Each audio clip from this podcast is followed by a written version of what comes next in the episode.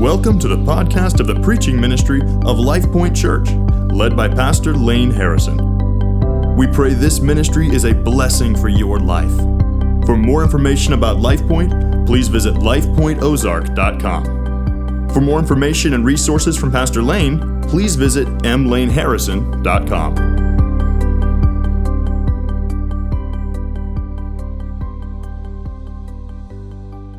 want to start out this morning by asking you a really, really important question. It's a very simple question, and it deserves an honest answer.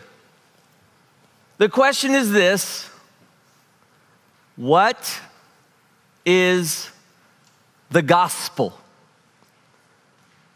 What is the gospel? I'm going to pause just for a moment and let you think about that.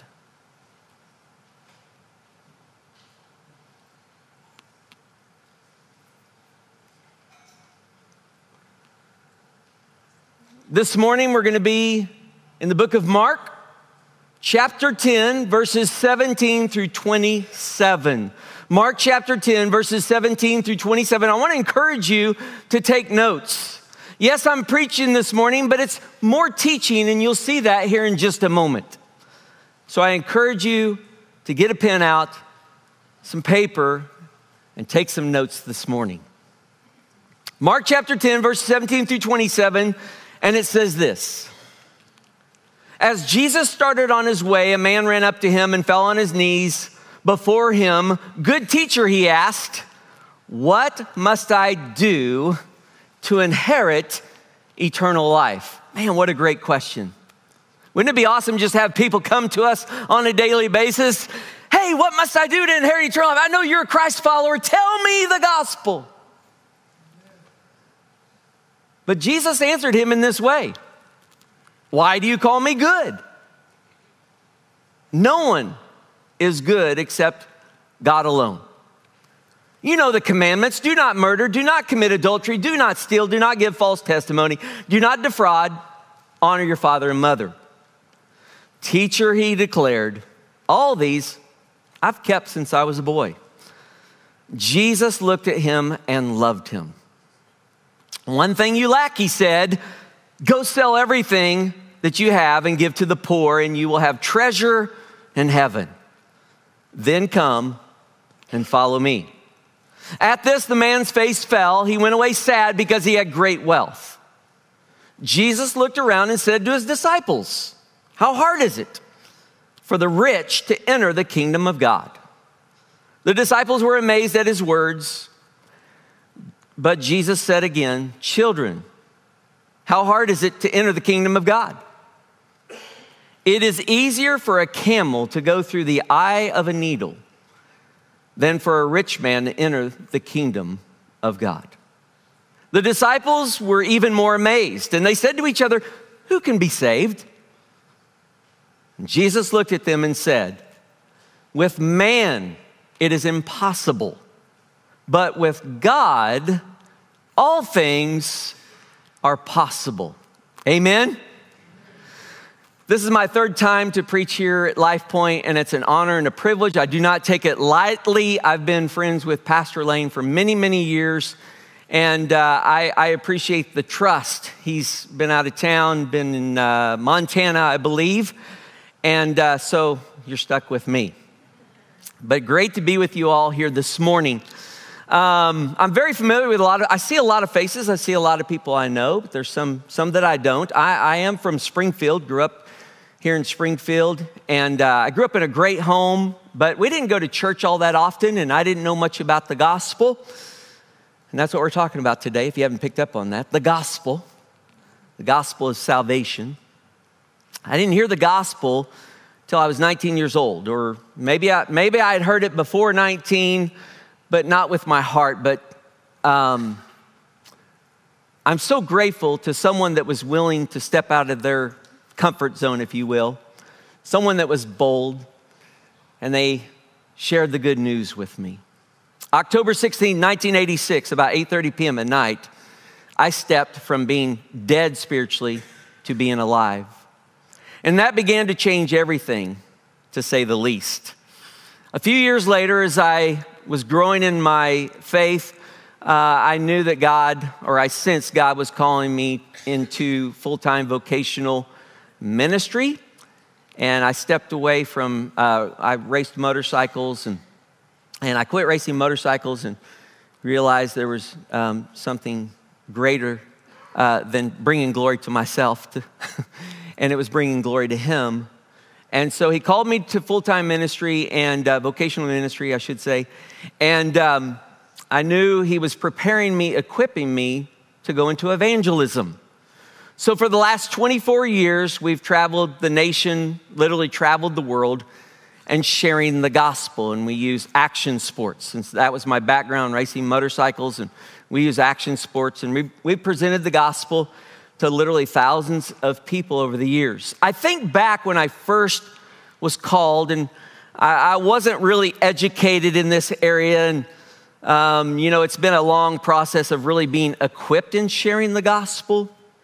And I remember those early years, and to be honest with you, I don't, I don't think I did a very good job in sharing the complete, the whole gospel. And I've seen a lot of evangelists. You know, I studied and looked at different evangelists, and I would see people that would preach some of the gospel, but not the whole gospel.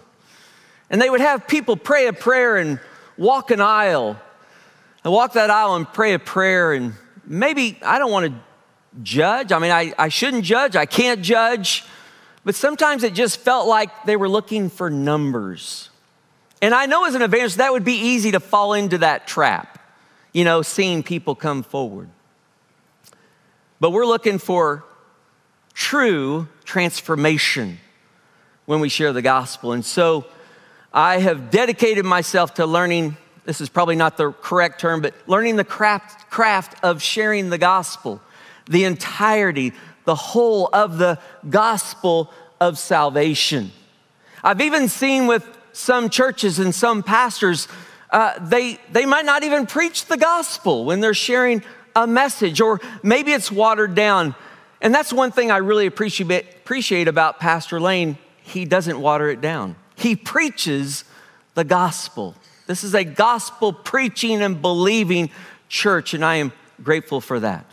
But you know, it's not just the responsibility of an evangelist, not just the responsibility of those that are on staff, those that lead, the, those that are pastors on staff at a church to share the gospel, required to share the gospel.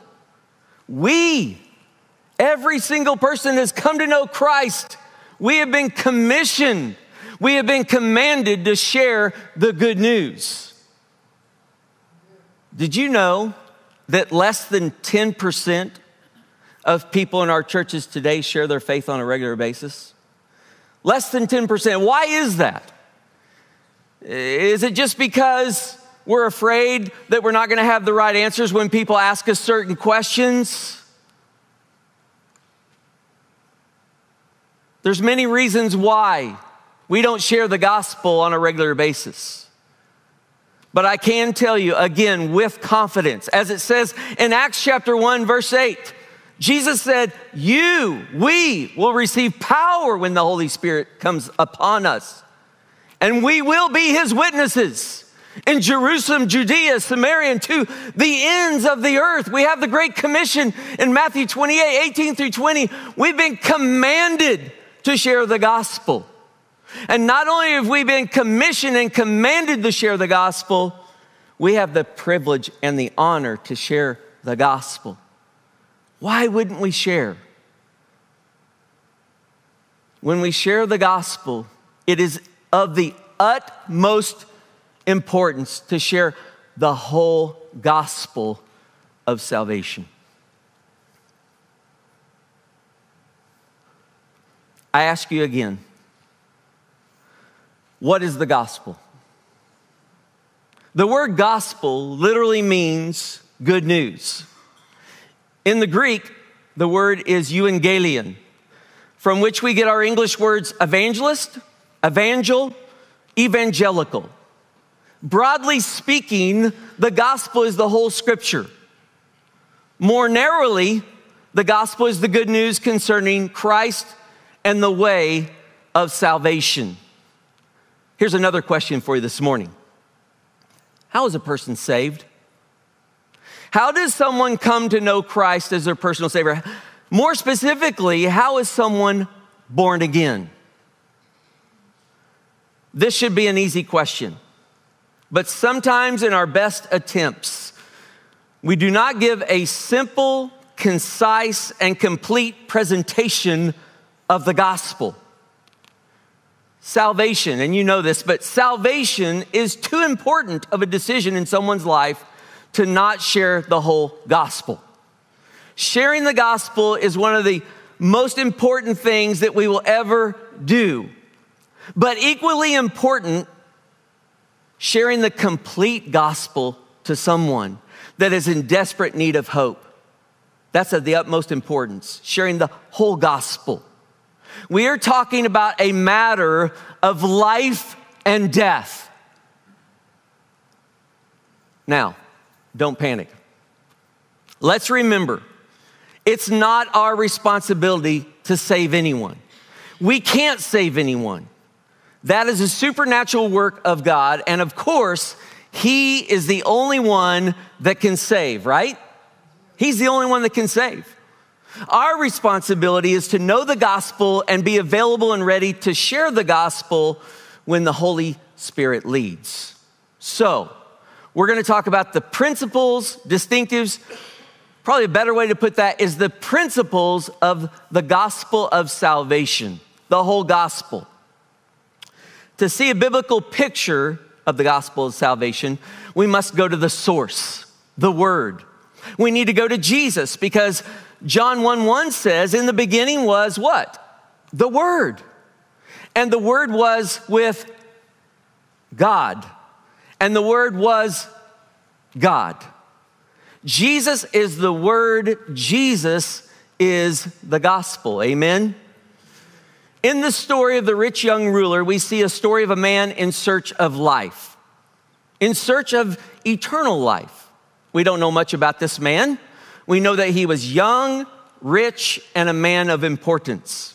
In this story, the encounter with Jesus, we see Jesus lay out these principles that I've mentioned, the principles of salvation. So, without further ado, let's jump in. The first principle that we see in this story that Jesus puts forward, the first principle we see is the character of God. The character of God. Let me reread verses 17 and 18.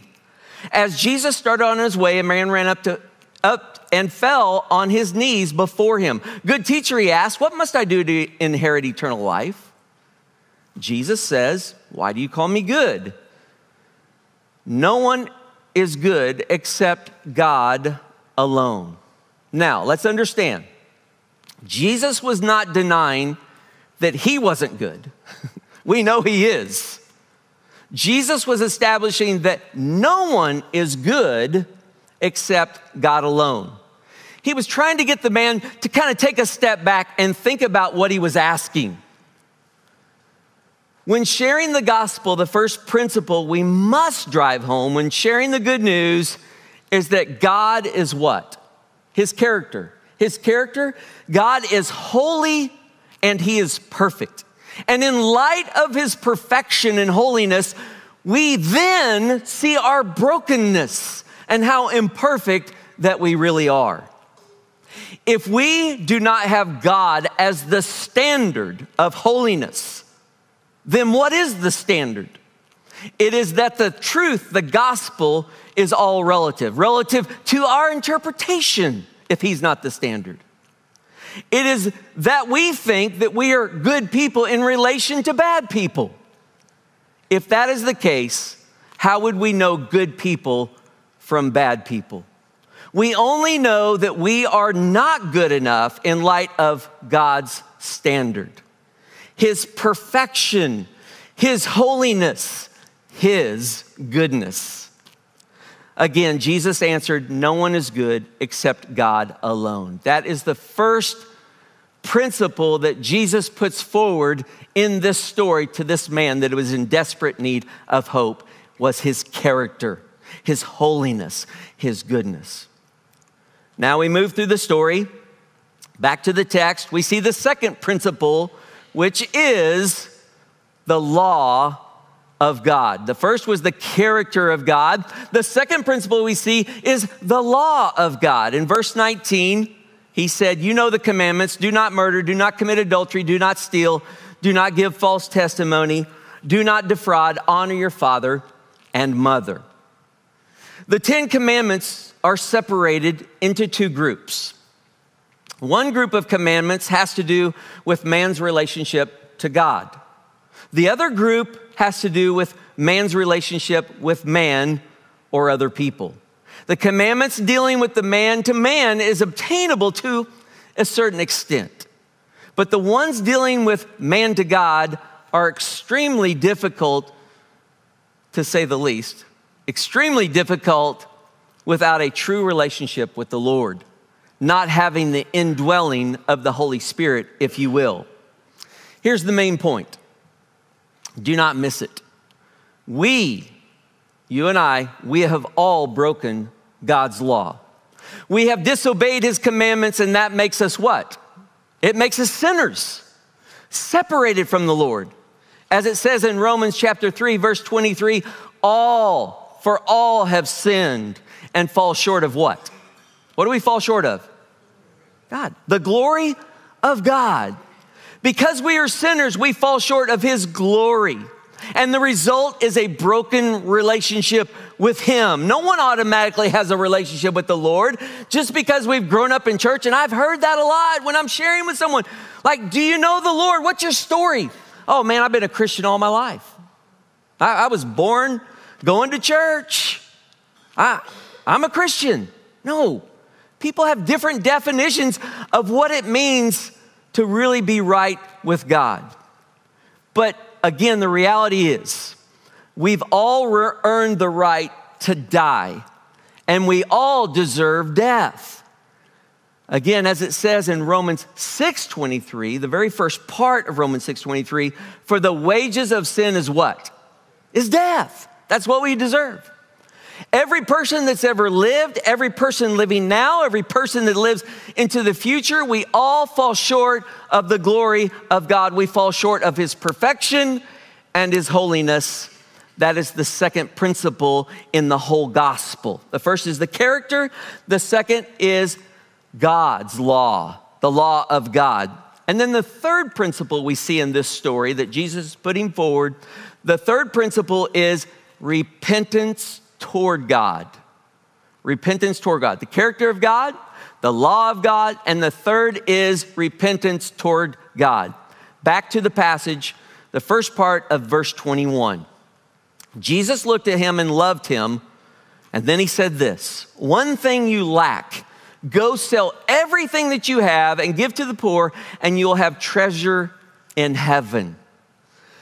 In the book of Mark, Mark is the only gospel writer who records that Jesus looked at him. This was his response. He looked at him and loved him. It gives us a sharp image of God who loves unconditionally, who loves us compassionately. This is the God who asks us, you and I, to follow him. Some interpreters have taken this verse to mean that poverty is more blessed than riches. But Jesus did not intend this meaning here. He was declaring that nothing must come between a person and devotion to Him, to God. Nothing should come in the way. Some people may have to give up money, others may have to abandon a cherished dream, still others may have to surrender to family members. Some family, per se, if you will. I've been in third world countries. I've been in a country where it was, it was closed to the gospel, and I'm sitting with a family, and they, they were Muslim, but the husband had come to know Christ. He was now a Christ follower, and I looked to the, to the wife and I said, I said, When did you accept Christ? And this is through the interpreter. She says, Oh, I haven't. I haven't accepted Christ. Do you, do you know the gospel? Do you know the whole gospel? Yes, I, I know the gospel. And she, she explain it. Like she laid it out. And I'm like, yeah, she knows the gospel. So then I asked the question, why, why haven't you accepted? And she said, well, when my husband goes to jail, when he goes to jail, someone needs to be here for the kids. She counted the cost.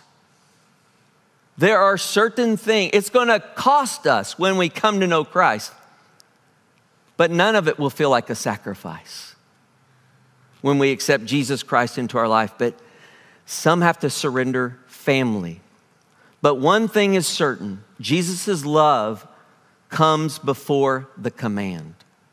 Whatever he commands us to do is because of his love for us. So, what does repentance really look like? Here it is it's an intentional turning, a changing of direction. It is a change of the heart and the surrendering of one's life. As it says in Acts chapter 2, verse 38, when Peter was, Peter was preaching on the day of Pentecost, he said, Repent and believe. Repent and be baptized, every one of you, in the name of Jesus Christ for the forgiveness of your sins, and you will receive the gift of the Holy Spirit. The second part of Romans 6:23 says, "But the gift of God is eternal life, and it's found in Christ Jesus, our Lord." Many understand the term repentance to mean a turning from sin. Regretting sin and turning from it are related to repentance, but are not the precise meaning of the word. In the Bible, the word repent means to change one's mind. The Bible also tells us that true repentance will change in a, it, it, will result, I should say, a result in the change of actions, as it's found in Luke chapter 3. If you're taking notes, Luke chapter 3, verses 8 through 14. You also find it in Acts chapter 3, verse 19. In summarizing his ministry, Paul declares, I preach that they should repent and turn to God and demonstrate their repentance by their deeds. Acts chapter 26, verse 20. The short biblical definition of repentance is a change of mind that results in a change of action. So, the first principle we see is the character of God. The second principle we see is the law of God. The third, as we just finished, was repentance toward God. And the fourth that we see that Jesus talks about in this passage to the rich young ruler, the fourth principle is faith in the Son of God. Faith in the Son of God. Again, verse 21, he said, Then go sell all your riches, get rid of the stumbling block. What's in the way of you making me not just Savior, but Lord of your life? And then come and follow me. Jesus' commands to the man to follow me, follow him, came at a time when he was headed for Jerusalem and certain death at the hands of the religious leaders. This echoes Jesus' command to every disciple, to you and me, for all of us, every disciple, for us to take up our crosses daily and follow him, to die to flesh, to die to my will, to be filled with the Holy Spirit and be led and controlled by the Holy Spirit. This is Luke chapter 9, verse 23. A biblical definition of faith reaches beyond mere belief, the simple acknowledgement that God exists, into the realm of trust. Genuine faith involves abandoning all human reliance on self efforts and placing total dependence upon God's character, His actions, His promises as revealed in His Word. Faith is just not saying you believe, not just saying a prayer of salvation, even though I believe there is a time for that. I, I prayed a prayer of repentance, the sinner's prayer, if you will, but again, it wasn't lip service. Like I meant it with my heart, and I repented. I was putting my faith and trust in Christ and Christ alone for salvation. But faith is not just saying you believe, not just saying a prayer, but totally trusting in Christ for salvation. Very familiar passage to all of us is James chapter 2, verse 19. It says, Even the demons believe and shudder. So faith goes beyond just believing to totally, just believing to totally trusting Christ and Christ alone for salvation.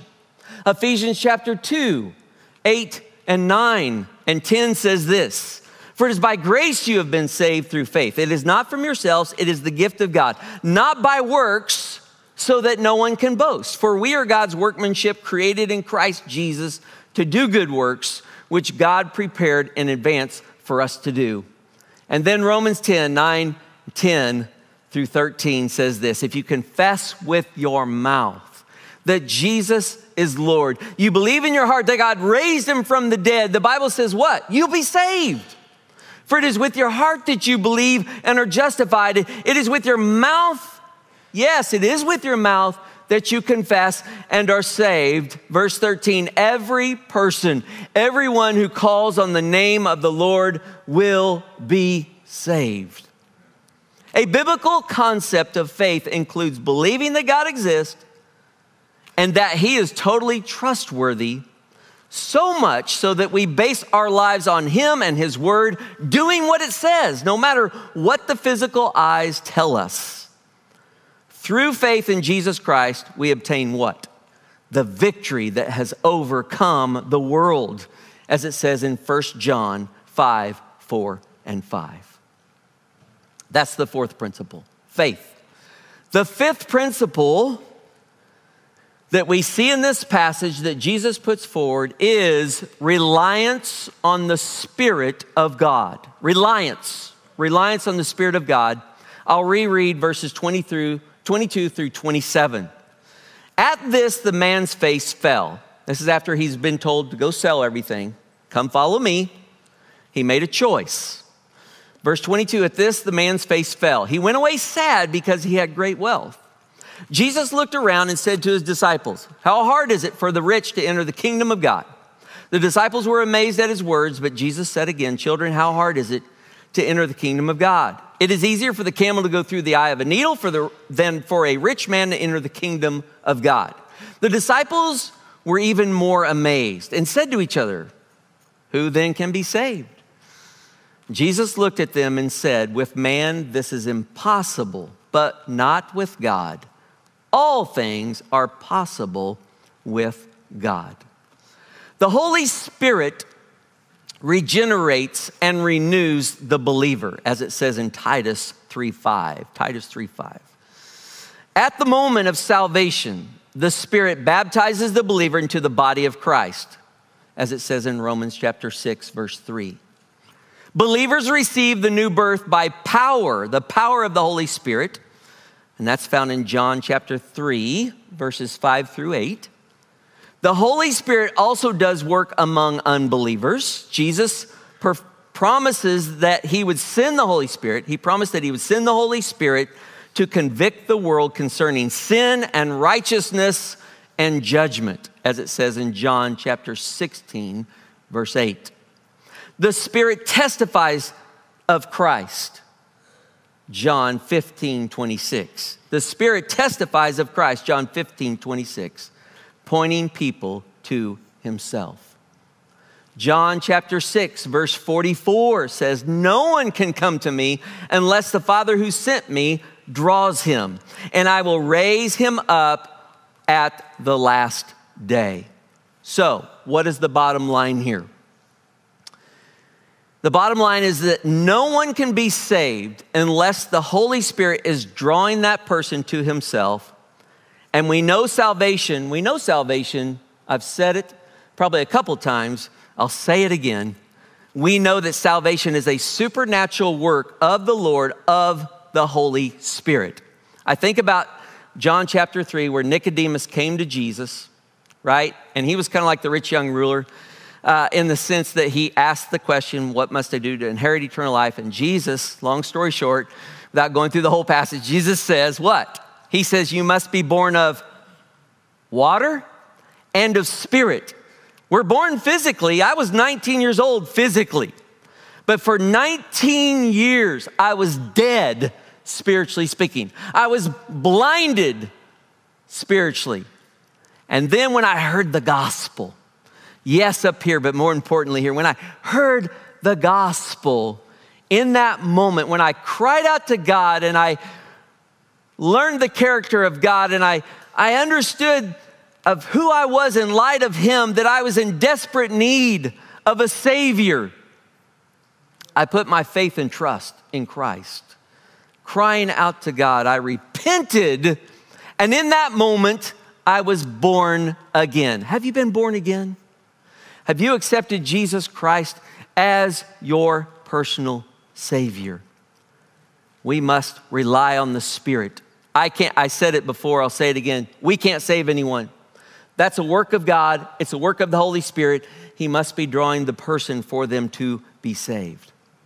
And then the sixth and the last principle we see, or we need to know, is the resurrection of Jesus, the Son of God.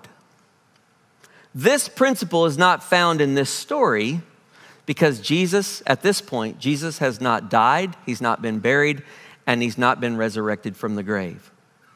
The resurrection of Jesus Christ is of the utmost importance because it validates who Jesus claimed to be, namely the Son of God and the Messiah. According to Jesus, his resurrection was the sign from heaven that authenticated his ministry as it's found in Matthew chapter 16, verses 1 through 4.